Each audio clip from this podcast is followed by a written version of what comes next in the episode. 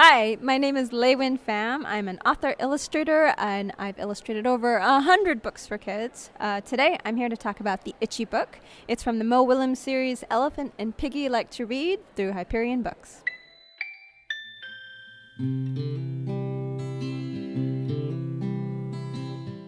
Welcome to The Yarn, a school library journal production. I'm Travis Jonker. LeUyen Pham is one of the most consistent and prolific creators in children's literature. Her career is notable for just how many different things she's produced.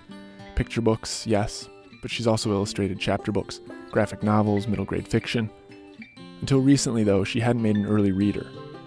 That changed with The Itchy Book, her entry into the Elephant and Piggie Like Reading series, edited by Mo Willems.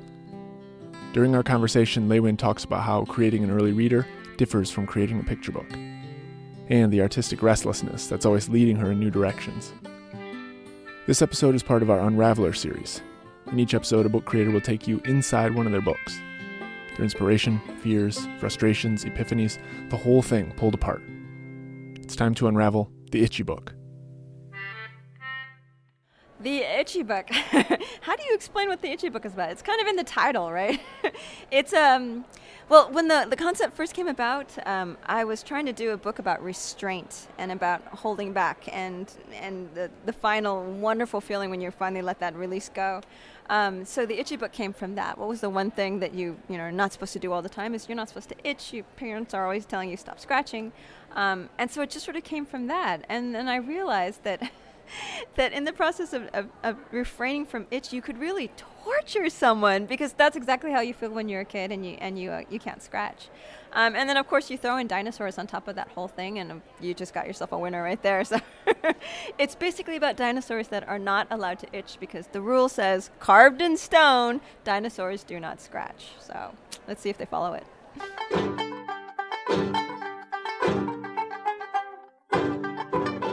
You know, it's funny because uh, to do these books, Mo sort of um, tries people out. So you go and you sort of pitch some ideas to Mo, and then he, he picks the one that he likes. The original concept of it was not supposed to be about itchiness, it was supposed to be about a band aid. Um, my son always has band aids on his knees, and he's always sort of picking at the scabs, and he loves picking scabs. And the original conceit of the book was going to be uh, three little characters monsters, dinosaurs, whatever, and um, they were wanting to pick a scab and the scab is covered with a band-aid and each day he wants to lift the band-aid to pick the scab and he's not supposed to and you hold throughout the book and finally at the end he lifts the band-aid and it's been healed there's no scab and i pitched that idea and mo did not go for it. He's all about hygiene. He just did not like the idea that some kid was wanting to go underneath his band-aid. So he uh, he's like, no, no, no. I love the idea of restraint, but there's no way I'm going to tolerate having school nurses and librarians write to me and saying you're encouraging our children to pick scabs and create scars. So um, so yeah, so we, we switched it from that. But he liked the idea of restraint. So he threw out the idea of um, the itchy book right away, and he's like, write that. And so I just went off and wrote that.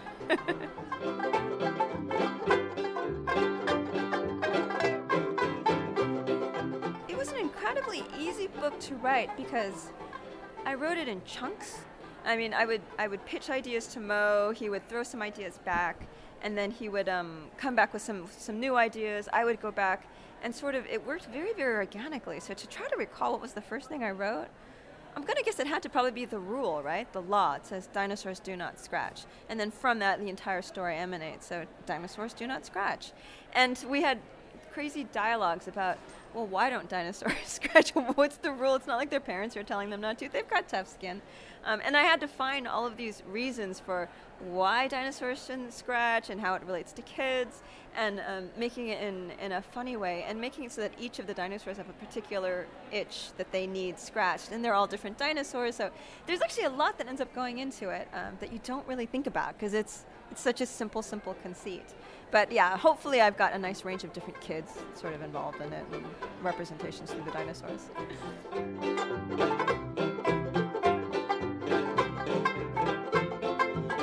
usually I'm a, I'm a picture book illustrator, and I've written um, five picture books by myself.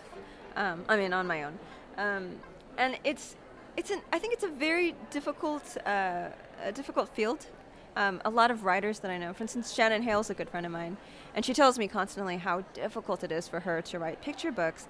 And I don't think of that genre in that way. I think you, you somewhat feel like you, you either come to it naturally or you sort of don't. Um, but there's something different about the Itchy book from the other picture books. Uh, it's because it is designed for those early readers. And so, in fact, if you were to see my original script compared to what it came out to be, a lot of it came down to, well, this isn't really in um, that reading level. You're going to have to change this word to that word. And I was surprised at the degree to which I had to adjust a lot of those words. And so, a lot of the onomatopoeia that exists in the book, a lot of those funny sounds, I had to replace them because they were words that kids just didn't understand or wouldn't have been akin to. There's actually a spread in the book where um, Tyrannosaurus Rex shows up for the first time. And the um, Ichthyosaurus, the main guy with the glasses, he screams out like, you know, guys, uh, we gotta go. It's T Rex. And my original one was, cheese it, guys. It's T Rex. and my editor's like, no, sorry, that won't fly with kids. You're gonna have to come up with a different exclamation. And I think I came up with 20 different exclamations, like before we settled on holy macaroni. But it was just everything that you can imagine. And each one was just like, no, no, no, it's gotta be something that kids recognize. It's gotta be something kids recognize. And I wasn't even sure holy macaroni was gonna make it, but she's like, no, no, mac and cheese. That's fine. Kids know macaroni, so it's good but it is it's a different mindset. You're going to have to you have to you want to sort of elevate them to the next reading level but you don't want to speak down to them. And that's it's a tricky line to sort of tread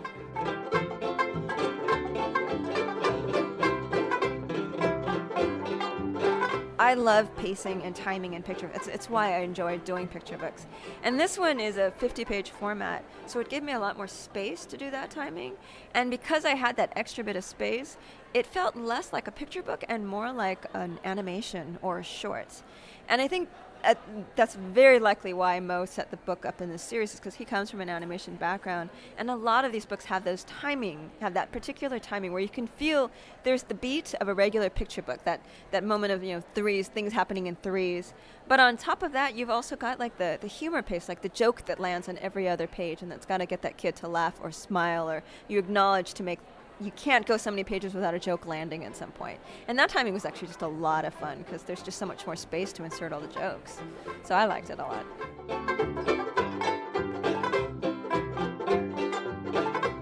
Mo is, yeah, I would not mind him being my editor for life because he never he comes to the table with a lot of energy, but what I love is that he doesn't um, steal your ideas, he doesn't twist your ideas, he doesn't come and force his ideas on you. It's more like he's just coaxing the best out of you that he can get.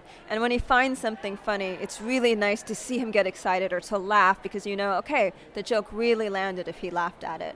So it's he's a he's a really great sounding board for that. But he was so hands off. It was it was wonderful. I was a little uh, scared of coming into this project and thinking Mo is a big personality, he's going to overwhelm me. And he really didn't. He was great and uh, very, very supportive. And just like I said, when he laughed, it was like, okay, he just made my day. He laughed.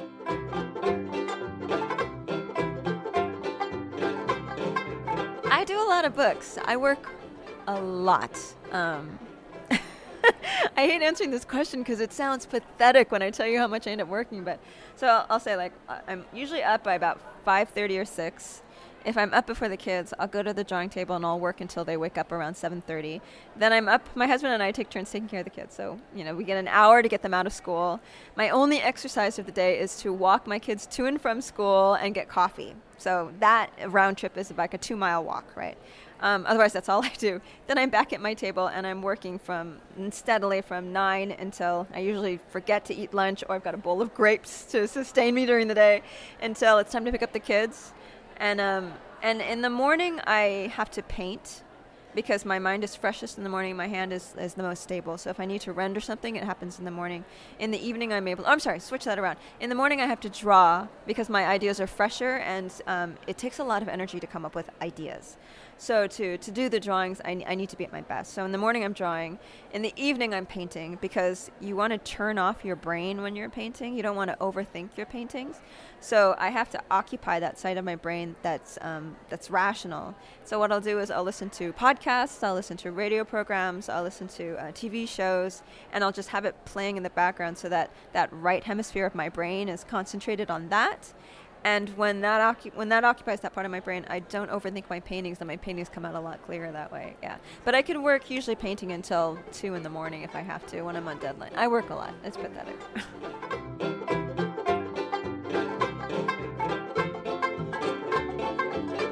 early on in my career, I got a little nervous because I was kind of getting, not pigeonholed exactly, but I was doing a lot of cute animal books, and they kind of called me like the Disney illustrator for a while, even though I never worked for Disney. Um, and I just, I never liked that feeling. And it was nice to just be able to change all the time. And, and in the beginning, I had to fight for it. I mean, every time I got a book, and an editor would be like, "Hey, do you want to, um, you know, we want it in this style." I would have to nudge him in this other direction, and then they would say, "Well, we might not give you the book if you use that style." And it was like starting over. Every book was a new book. I'd have to show another sample piece, convince them I could do it. Now it's like, "Oh, what style are you going to use?" You know, I'm, it's it's it's all laid out, but it took a lot of groundwork for that to happen. So.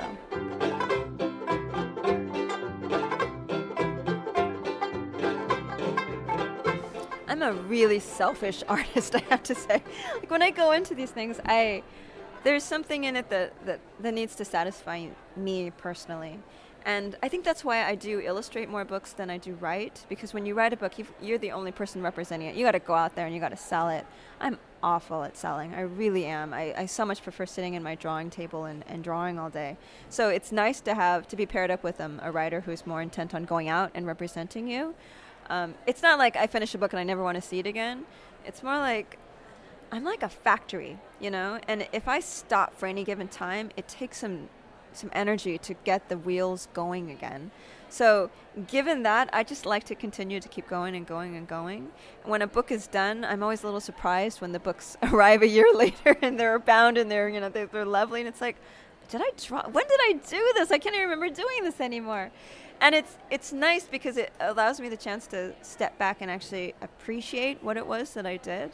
Um, whereas I know a lot of illustrators or writers, they'll do a book and it's maybe their one book of the year, and then when the book comes back, they're inevitably disappointed, like, oh, it didn't turn out the way I wanted to, and like all their eggs are in that one basket. And for me, it's it's it's it was five books ago, and I'm I'm able to say from like a five book distance, oh, that's that's interesting how I solved that problem. I can apply it to this and to me everything is all organic. It's all just one big project that i just keep adding onto my my fabric of life you know?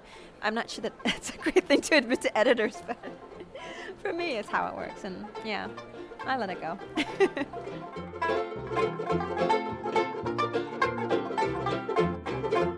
It's a it's a goal i think that you don't ever recognize that it's always me at first. Like I like that that you don't immediately say, "Oh, that's a LeUyen Pham book." Although I think eh, people have said to me, "I can usually tell that it's yours. There's something in there that says that it's yours."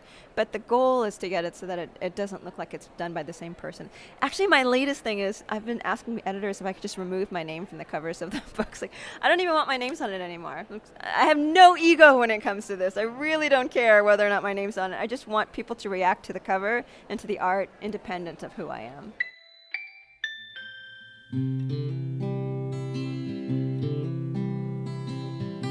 Thank you, Whyn Pham, for the interview. Thank you, Dina Sherman, for making it happen. Thank you, Philip Stead, for our theme music.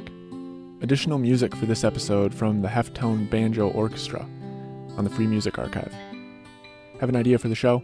You can contact us via email at theyarnpodcast at gmail.com and visit us online at the School Library Journal website.